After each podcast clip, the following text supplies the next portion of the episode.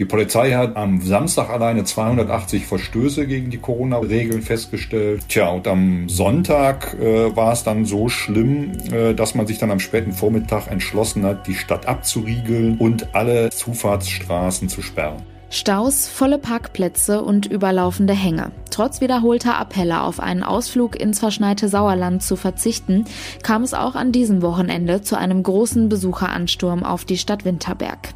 Jetzt reagierten die Behörden. Im Podcast erklären wir, was genau da los war. Außerdem sprechen wir darüber, wie es mit dem Lockdown weitergehen könnte und über die aktuelle Kritik an der Impfstrategie. Mein Name ist Julia Marchese. Schön, dass ihr zuhört.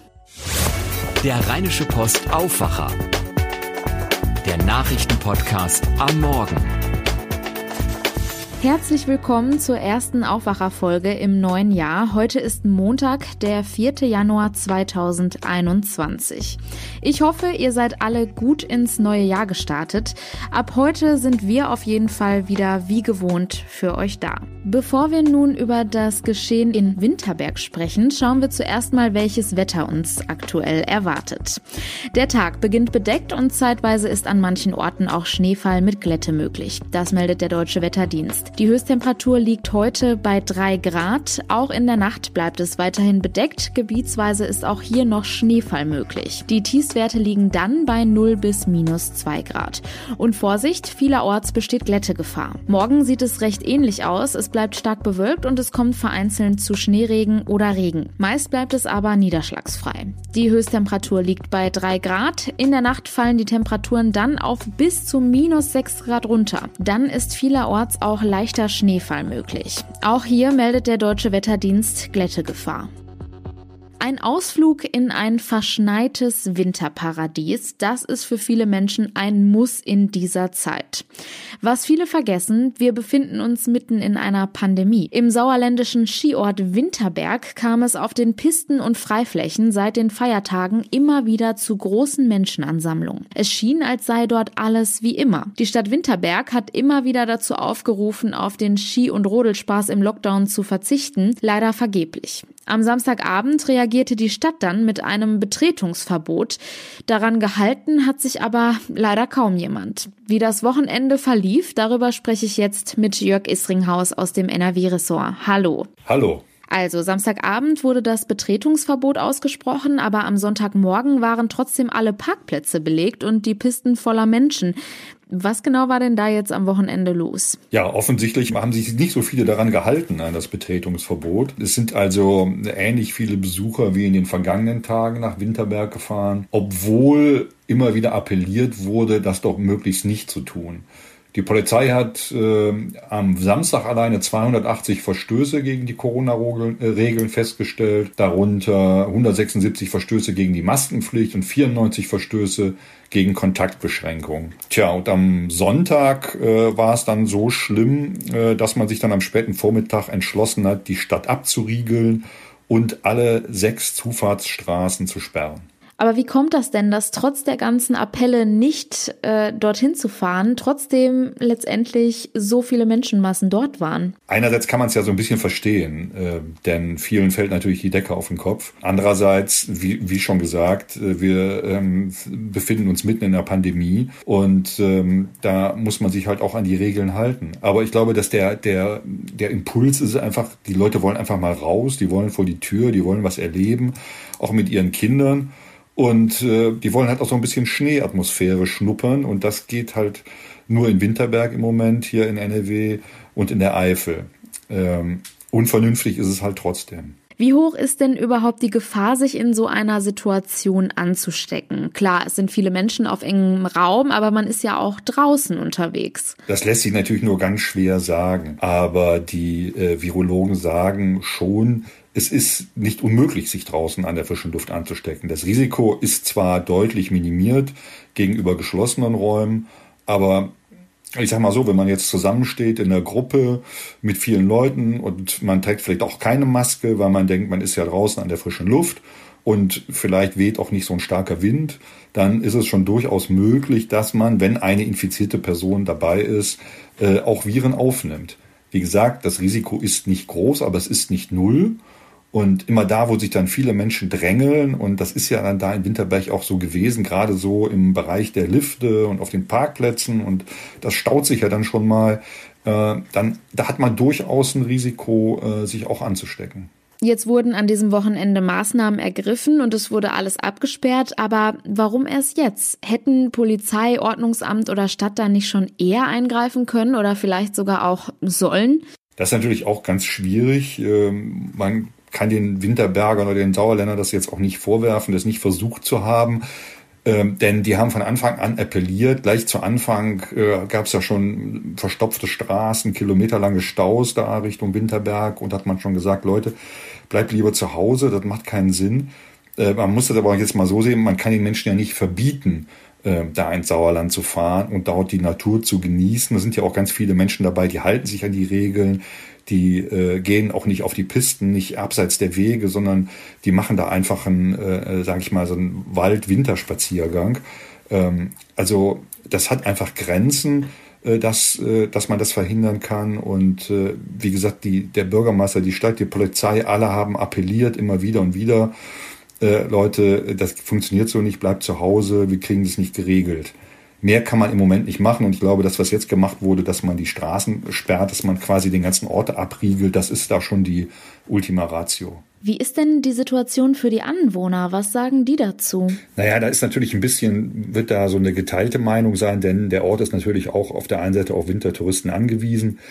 Andererseits ist das natürlich jetzt ein Ansturm, der alles sprengt, was da so in den letzten Jahren passiert ist. Und äh, das sagen die Anwohner auch. Und vor allen Dingen stört es sie, dass äh, ganz viele Menschen einfach keine, keine Rücksicht nehmen auf die Natur. Die trampeln da querfeld ein, schmeißen ihren Müll überall hin. Äh, das sieht wohl teilweise ganz schlimm aus. Und man muss sagen, äh, manche erleichtern sich halt auch dort äh, in der Natur, denn es gibt ja gar keine Toiletten, ähm, keine ein, keinerlei Einrichtungen, sich irgendwo aufzuwärmen. Äh, es gibt keine Möglichkeiten, irgendwie einen Imbiss äh, zu sich zu nehmen oder ein warmes Getränk. Äh, und so bringen die Leute dann teilweise ihre Sachen mit und, und schmeißen den Abfall einfach da in die Gegend. Und ich glaube, das amüsiert keinen und das ist auch nicht schön. Ich kann mir jetzt nicht vorstellen, dass Winterberg der einzige Ort ist, an dem sich Menschenmengen sammeln, um Wintersport zu betreiben. Es gibt mit Sicherheit noch einige andere Orte, denen es ähnlich geht, oder? Ja, es ist, war eigentlich überall ähnlich dort, wo Schnee gefallen ist, muss man sagen. Auch in der Eifel, gerade im Hohen Fenn, hat es auch Probleme gegeben. Das ist ein großes Naturschutzgebiet da in der Eifel. Und das ist auch äh, abgeriegelt worden, äh, schon am, am Neujahr. Und zwar von, der, von den äh, Behörden in Belgien, denn das Hohe Fenn geht ja auch äh, äh, auf, auf die belgische Seite. Da sind auch alle Zufahrtsstraßen gesperrt worden. In der Eifel war auch viel los generell. Ähm, genauso sah es auch im Harz und am Feldberg und äh, letztendlich auch in Bayern. Überall, äh, wo Schnee liegt, in den Mittelgebirgen und auch äh, am Alpenrand und so weiter, äh, sind die Menschen nach draußen geströmt und äh, wollten eben so ein bisschen Wintersport erleben. Und es hat überall ähnliche Szenen gegeben, überfüllte Parkplätze, ähm, äh, Pisten überfüllt. Also ähm, insgesamt eine schwierige Situation. Vielen Dank, Jörg Isringhaus. Ja, gerne.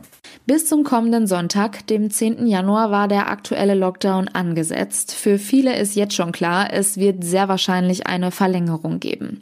Die Corona-Infektionszahlen sind weiterhin hoch und auch die Ministerpräsidenten der Länder haben sich zum Teil schon für eine Verlängerung ausgesprochen. Morgen soll dann mit Kanzlerin Angela Merkel eine Entscheidung über das weitere Vorgehen getroffen werden. Ein weiteres Thema, über das aktuell stark diskutiert wird, ist die derzeitige Impfstrategie. Viele kritisieren, dass der Impfstoff zu knapp sei. Bundesgesundheitsminister Jens Spahn weist jedoch die Vorwürfe zurück. Über die aktuellen Debatten spreche ich jetzt mit Birgit Marschall aus unserem Berlin-Büro. Hallo. Hallo, ich grüße Sie. Wie lang wird der Lockdown voraussichtlich noch andauern? Was kann man dazu sagen? Ja, der Lockdown wird voraussichtlich bis Ende Januar verlängert. Das zeichnet sich ab, nachdem sich am Wochenende mehrere Ministerpräsidenten dafür ausgesprochen haben. Auch Nordrhein-Westfalens Ministerpräsident Armin Laschet sagte, der Lockdown müsse wohl länger dauern, weil die Infektionszahlen weiterhin hoch seien. Er nannte aber keinen konkreten Zeitpunkt. Es zeichnet sich aber ab, dass die Ministerpräsidenten, die sich am Dienstag mit Bundeskanzlerin Merkel das nächste Mal besprechen, eine möglichst lange Dauer jetzt nochmal festlegen, um nicht dann Ende Januar oder eben vor Ende Januar schon wieder für weitere Wochen verlängern zu müssen, sodass ähm, es wohl klar ist, dass mindestens die Schließung der Geschäfte und der meisten Schulen oder die Teilschließung der Schulen bis 31. Januar fortgesetzt werden wird. Heute treffen sich bereits die Kultusminister, um über das weitere Vorgehen in Schulen und Kitas zu beraten. Was können wir da erwarten? Das ist natürlich eine der dringlichsten Fragen, ähm, die sich Eltern und Kinder stellen. Bisher ist ja beschlossen worden, alles bis zum 10. Januar möglichst ruhen zu lassen. Die Kultusminister der Länder beraten darüber, welches Konzept sie dann nun am 11. Januar Gemeinsam beschließen wollen. Da ist noch nicht ganz klar, was herauskommt. Es gibt äh, einige Länder, die eher dazu neigen, den Schulbetrieb und den Kita-Betrieb wieder aufzunehmen oder stärker aufzunehmen, weil sie eben geringere Infektionszahlen haben als andere. Es zeichnet sich wohl ab, dass der Präsenzunterricht ab 11. Januar dann vor allen Dingen erstmal für kleinere Kinder wieder eingeführt wird, also an Grundschulen. Und dabei gibt es dann eine Diskussion, ob ähm, das von Klasse 1 bis 4 gelten soll oder in manchen Bundesländern ist, geht die Grundschule ja bis zur sechsten Klasse ähm, dann von Klasse 1 bis 6 oder manche, ich weiß nicht in welchen gerade momentan das so ist, aber auch von Klasse 1 bis 7. Also das müssen wir abwarten, da tagen die Kultusminister und dann wissen wir mehr. Seit circa einer Woche wird bei uns geimpft. Trotzdem steht die Impfstrategie stark in der Kritik. Vielen geht das alles zu langsam. In diesem Zusammenhang hört man ja auch mittlerweile immer häufiger das Wort Impfnationalismus.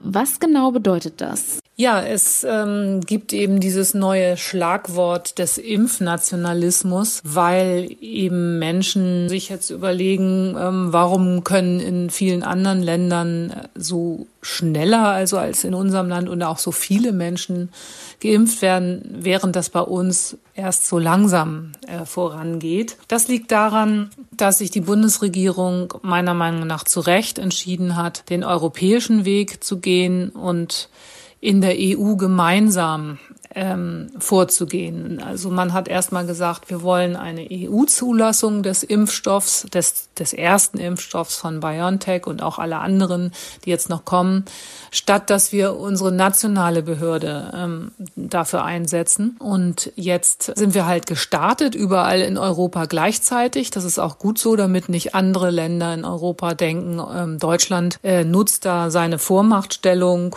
um, und seine wirtschaftliche Macht, um eben äh, schneller an Impfstoffe zu kommen als andere, die das auch benötigen. Also der Impfnationalismus, das Denken äh, ist jedenfalls ähm, da. Ähm, Kritik am Vorgehen der Bundesregierung und auch an der EU-Kommission ist auf jeden Fall überzogen. Wie steht Gesundheitsminister Jens Spahn denn der Kritik gegenüber? Ja, Jens Spahn hat jetzt offensichtlich seine Verteidigungsstrategie forciert. Also er ist ja auf allen Kanälen zu hören und zu sehen und hat uns eben auch exklusiv ein Interview gegeben, weil er doch gesehen hat, dass die Kritik an, an ihm und, und an der Beschaffungsstrategie für den Impfstoff deutlich zugenommen hat über das Wochenende. Sie kommt ja sogar auch vom Koalitionspartner SPD.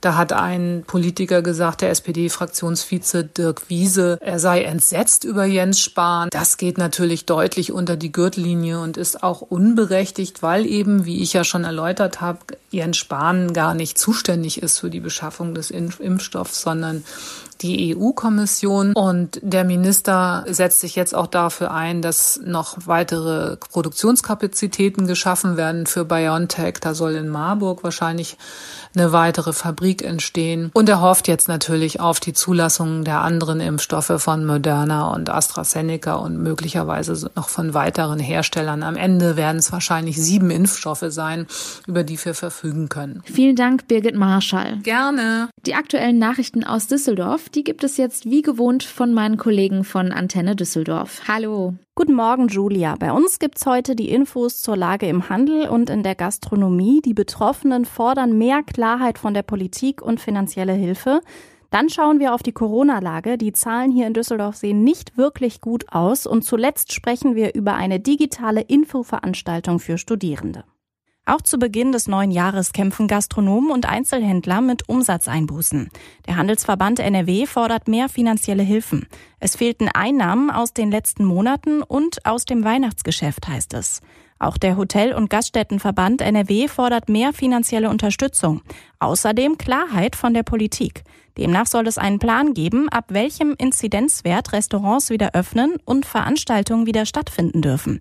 Dann könnten die Gastronomen und Veranstalter auch besser planen. Der aktuelle Lockdown reicht nicht aus. Das zeigen auch die Corona-Zahlen hier aus Düsseldorf. Die Lage nach dem Wochenende ist ähnlich wie davor. Fast 200 Düsseldorfer mit Corona müssen im Krankenhaus behandelt werden. Antenne Düsseldorf-Reporterin Charlotte Großer mit den Einzelheiten. Die Zahl der aktuell Infizierten ist über das Wochenende kontinuierlich gesunken. Täglich sind mehr Menschen genesen, als neu positiv getestet wurden. Somit gelten aktuell 519 Menschen als Corona-positiv. Am Freitag waren es noch 745. Allerdings wurde über die Feiertage auch weniger getestet. Die 7-Tages-Inzidenz liegt jetzt bei 88,6 und damit höher als noch an Neujahr. Zudem ist ein weiterer Düsseldorfer an oder mit einer Corona-Infektion verstorben. Biologie, Mathe oder doch Jura studieren? Diese Frage stellen sich viele Schüler und Schülerinnen, die dieses Jahr Abitur machen. Die Heinrich-Heine-Universität will ab dem 18. Januar mit der Woche der Studienorientierung Schülern und Eltern Einblicke in ihre Studiengänge geben. Wegen der Corona-Pandemie findet die Orientierungswoche in diesem Jahr digital statt. An fünf Tagen werden Beratungsangebote, Workshops und offene Vorlesungen angeboten. Wer an einer Online-Vorlesung teilnehmen möchte, muss sich allerdings vorher anmelden. Alle Infos dazu gibt es auf antennedüsseldorf.de. Ich bin Alina Lierz und mehr Nachrichten und Infos für und aus Düsseldorf gibt es auf unserer Homepage antennedüsseldorf.de und natürlich auch immer um halb bei uns im Radio. Kommen wir nun zu den weiteren Meldungen. Musikalisch begabte Kinder und Jugendliche sollen künftig in NRW an sogenannten Musikprofilschulen besser gefördert werden. Die besondere musikalische Laufbahn soll dann mit einer optimalen allgemeinen Schulausbildung verknüpft werden. Immer häufiger kommen Wölfe nach Nordrhein-Westfalen. 2020 gab es nach Angaben des Landesumweltamtes demnach 81 Wolfsnachweise. 2019 waren es noch 51. Als Nachweis gelten Fotos, Videos, Kot- und Urinspuren sowie Risse von Wild- und Nutztieren, die häufig DNA-Spuren der Wölfe aufweisen. Durchwandernde Wölfe seien nicht mehr nur aus dem Osten und Bundesländern wie Brandenburg und Niedersachsen, sondern erstmals auch aus dem Süden der Alpenregion registriert worden. Und das war der Rheinische Post Aufwacher vom 4. Januar 2021. Gefällt euch unser Podcast? Wenn ja, erzählt doch gerne mal euren Freunden von uns und wenn ihr mögt, bewertet uns in eurem App Store. Über Feedback würden wir uns sehr freuen. Weitere Nachrichten gibt es wie immer jederzeit auf RP Online und hören könnt ihr uns morgen früh wieder. Ich wünsche euch einen guten Start in den Tag. Ciao. Mehr bei uns im Netz www.rp-online.de